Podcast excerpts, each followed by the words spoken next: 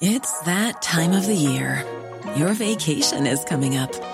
You can already hear the beach waves, feel the warm breeze, relax, and think about work. You really, really want it all to work out while you're away. Monday.com gives you and the team that peace of mind. When all work is on one platform and everyone's in sync, things just flow wherever you are. Tap the banner to go to Monday.com.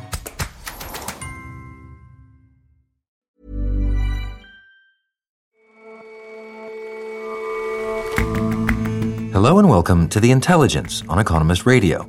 I'm your host, Jason Palmer. Every weekday, we provide a fresh perspective on the events shaping your world.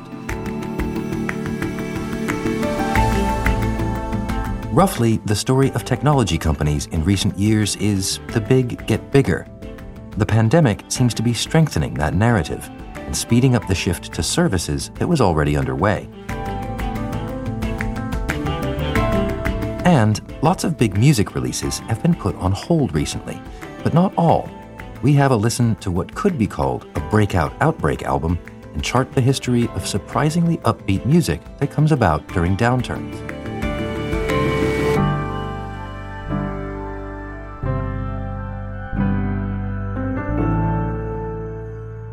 First up, though,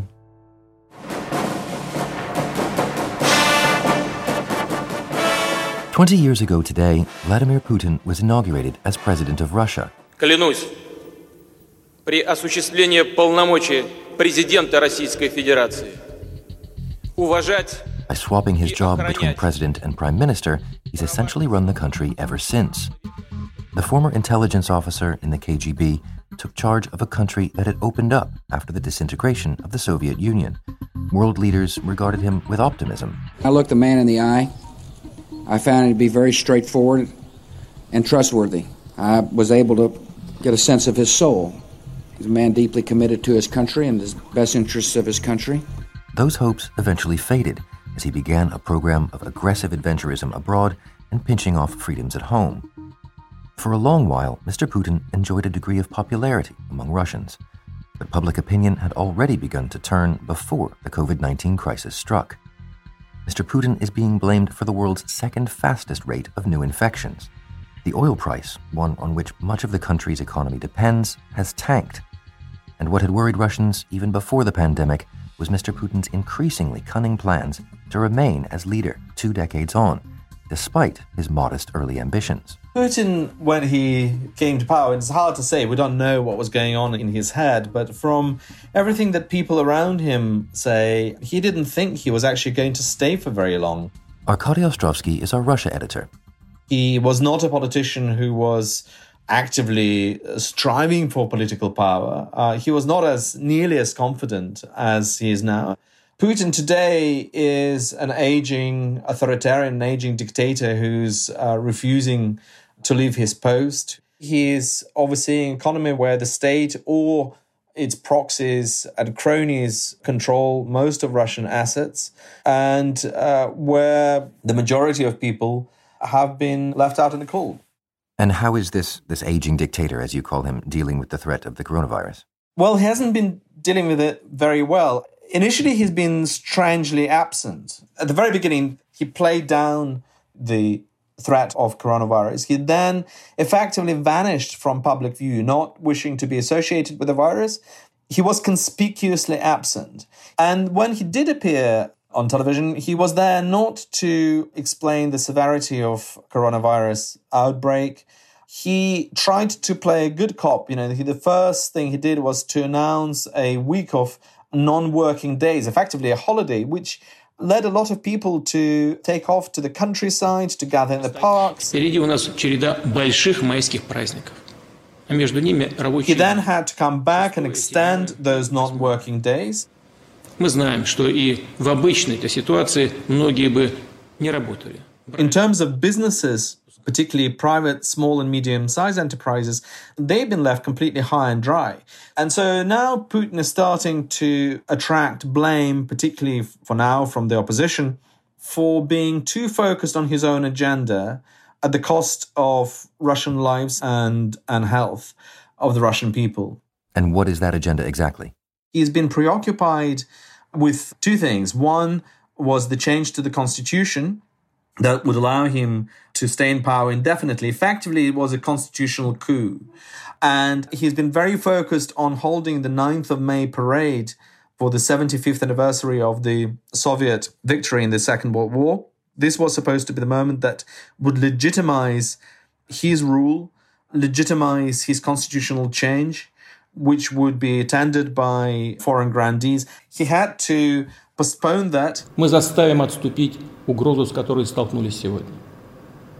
И тогда обязательно проведем So the crisis, the coronavirus outbreak hijacked Putin's political agenda. This is not something that autocrats who are obsessed with controlling everything take lightly to. And so it's already clear to you that his uh, popularity is, is suffering among the people? Yes, it is. And the figures support that. The trust in Putin is going down, the approval rating is going down. This perception of Putin being an autocrat, but by popular consent. This concept that Putin is popular with ordinary Russians, which was still there a year and a half ago, is pretty much gone. Nobody thinks of Putin as a super popular leader anymore. And that perception is very, very important. He is, in a way, facing three crises. You know, it's not just the outbreak of coronavirus, it's also the political crisis due to his changes to the constitution. And of course, it's all compounded by the fall in the oil prices, which really hit Russian economy hard. Uh, Russia does have reserves. It's got one of the highest reserves to deal with the dent in the public finance and the budget for, for a few years, but it cannot sustain itself much beyond that. Russian economy is not diversified. Uh, Russian economy is very dependent on the oil price. So he's got an economic crisis. He's got a public health crisis. Russia is now recording 10,000 infections a day. It's one of the highest in the world. Its health system is starting to really, particularly outside Moscow, starting to crumble under pressure. And he's facing the you know, political crisis of legitimacy. So 20 years on, he's suddenly looking much more vulnerable than anyone could have expected only a few months ago. But but vulnerable isn't necessarily doomed. I mean, do you think that, that all of these events conspiring against him are a genuine threat to his power just when he should have been sort of solidifying it for life?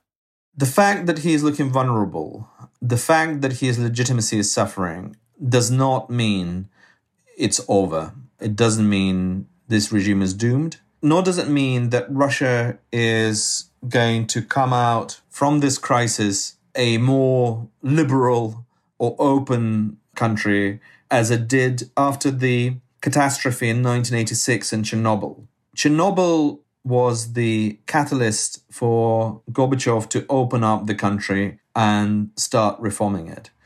The fear is that the COVID crisis in Russia today will lead to the opposite effect that Vladimir Putin will try to compensate the weakening of his legitimacy, not by opening up the country, but by lashing back, by increasing repression. Where it heads from there, it's impossible to say. If anything that Russian history teaches us, it is that changes come very suddenly and very, very dramatically. One thing which is almost certain, even now, is when it comes out, it will look very different from the way it looked when it went in. Arkady, thank you very much for your time. Thank you.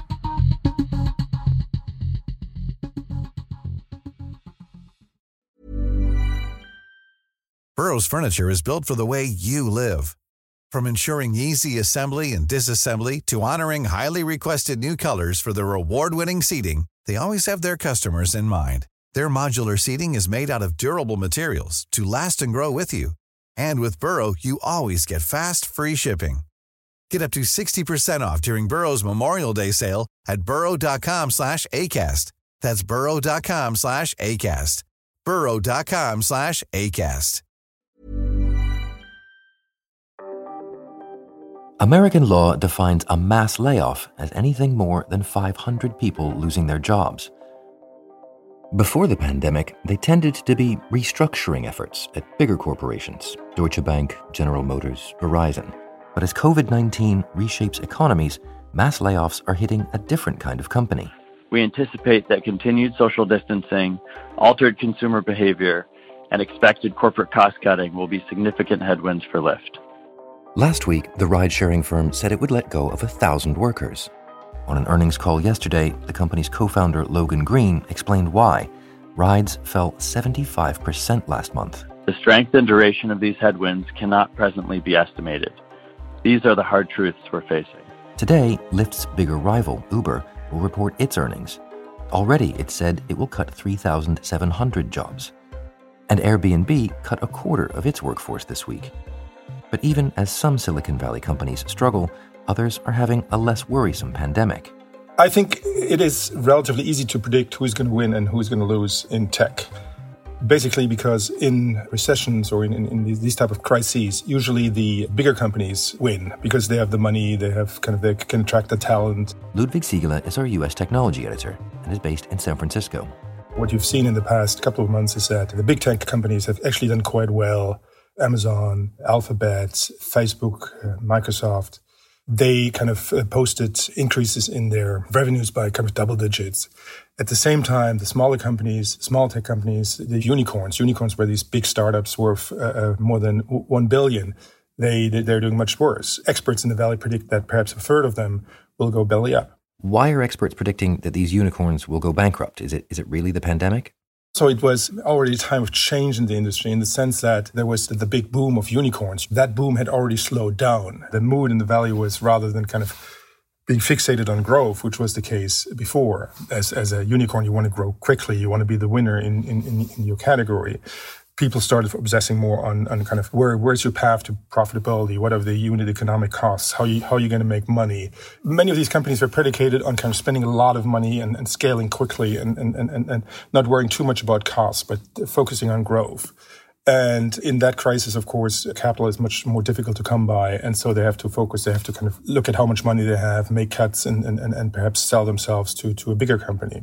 And about those bigger companies, how are they doing? That's the very interesting thing is kind of the crisis, of course, not neutral in its effect, even on the big tech companies. And you can already see that what's, what's really growing and what's being helped by the crisis are the companies that provide business services, subscriptions. And by business services, I mean Amazon, Amazon's web services, ARM, and Azure, Microsoft Azure. Those cloud services added a lot of customers as well. The tech world was a world where a lot of money was made by advertising and still is, but that, that's, that's kind of going down. What Google said, for instance, that business was great and then kind of dropped quite steeply by, I think, 15% in March compared to the, the year before. Facebook said something similar.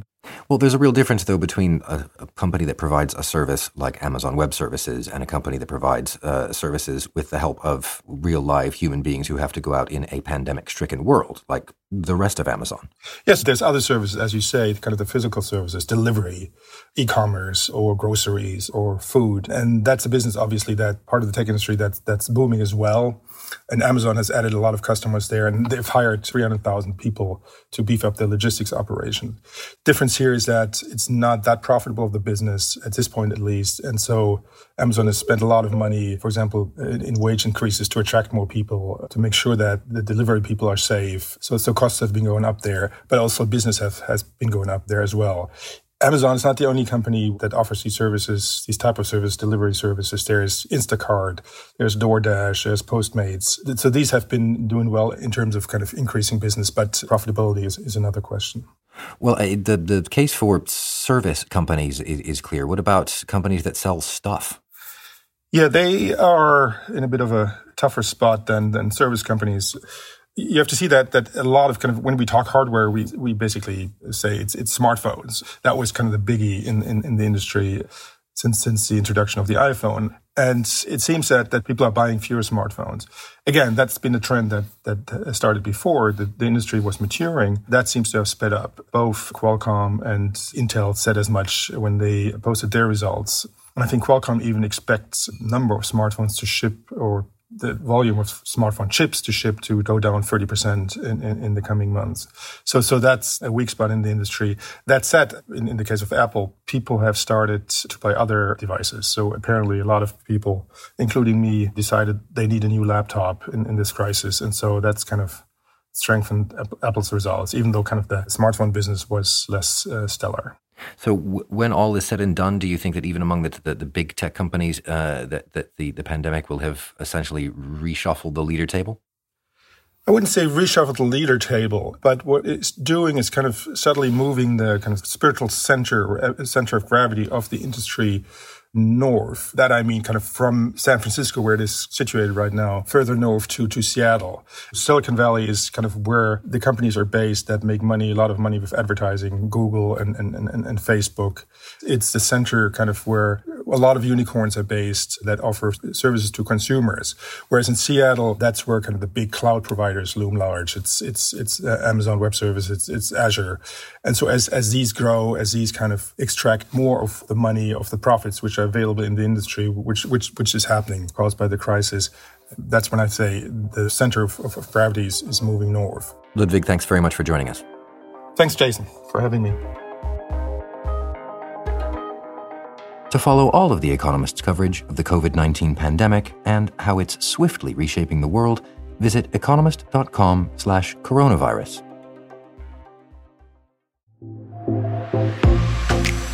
Have you heard the new Lady Gaga album? No, neither have we. The pop star was one of many musicians who decided to delay releasing new work because of the pandemic. But one artist in particular has gone against the grain. The first new music that felt, I guess, significant to me in the pandemic was an album called Future Nostalgia by a British singer called Dua Lipa.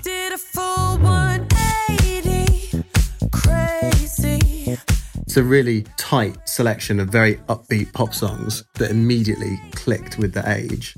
Mike Jakeman writes about culture for The Economist. There's a chorus in one of the singles called Don't Start Now, which has the chorus Don't show up, don't come out, don't start caring about me now, which instantly turned into a meme about social distancing. It got me thinking about what sort of music people have been drawn to in previous periods of economic distress. So, what did you find? There's a real trend towards escapism. People want music to take them to a different place. At the heights or the depths, perhaps, of the Great Depression, there were a couple of American songwriters called Harold Arlen and Ted Koehler who wrote a jaunty little song that invited listeners to forget your troubles and just get happy. Forget your troubles and just get happy. And it was a big hit in the pre chart days and later got covered by Judy Garland and Frank Sinatra and became part of the Great American Songbook. But that song, Get Happy, has no resonance at all with what was actually happening in people's lives at the time. Is there something particularly American about this pattern? I also looked at Britain in the mid 1970s, which was a country where the technicolor of Cool Britannia in the 1960s had faded into greys and browns, electricity was rationed, people were working three day weeks. Shortage of commodities, shortage of fuel, shortage of work, even as short time working became the rule in 1974. But most people were buying records that imagined a different time. So either the future, things like David Bowie's Ziggy Stardust, or things that were aggressively retro, like The Sweet, who reinterpreted 1950s bubblegum pop, essentially looking forwards, looking backwards, looking at anywhere but the present. What about economic hardship that's come more recently? I think this tendency sort of continued to hold. We saw the euphoria of acid house in the UK, which came at a time when the economy was in recession. Zombie, zombie.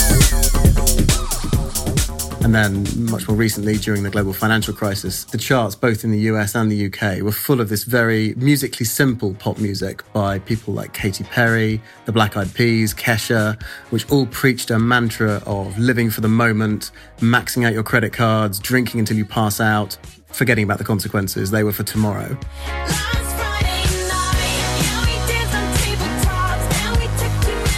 And this idea of no need to do any kind of long term economic planning makes sense at a time of economic distress. And I think pop music seemed to celebrate the black humour of that. Let's just party for now and we'll deal with everything else when we have the headspace to do it. If there's a pattern of looking for the upbeat and the escapist in the hard times, what happens after when hard times go away? Has there been a backlash? Does it conversely head downwards? There's some evidence of that. Certainly, if we look at the last 10 years or so, pop definitely sobered up a bit after the halcyon days of Katy Perry and Kesha. Uh, certainly hip hop was more downbeat during the slow years of economic recovery. I'm thinking of people like Drake and The Weeknd here, the growth of trap music. This is all a, a long way to me from the Mo Money, Mo Problems era of the 1990s.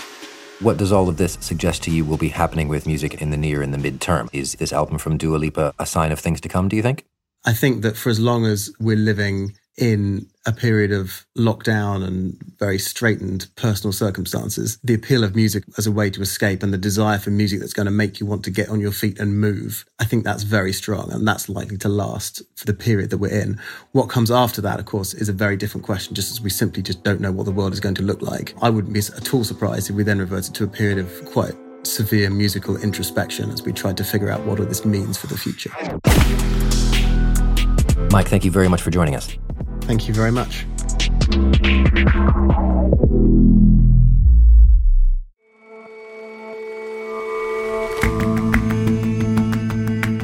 That's all for this episode of The Intelligence. If you like us, give us a rating on Apple Podcasts. And you can subscribe to The Economist at economist.com slash radio offer.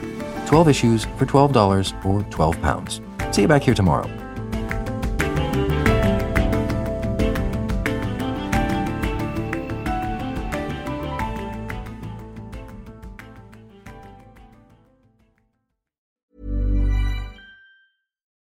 When you need mealtime inspiration, it's worth shopping Kroger, where you'll find over 30,000 mouthwatering choices that excite your inner foodie. And no matter what tasty choice you make, you'll enjoy our everyday low prices, plus extra ways to save, like digital coupons worth over $600 each week. You can also save up to $1 off per gallon at the pump with fuel points. More savings and more inspiring flavors make shopping Kroger worth it every time. Kroger, fresh for everyone. Fuel restrictions apply.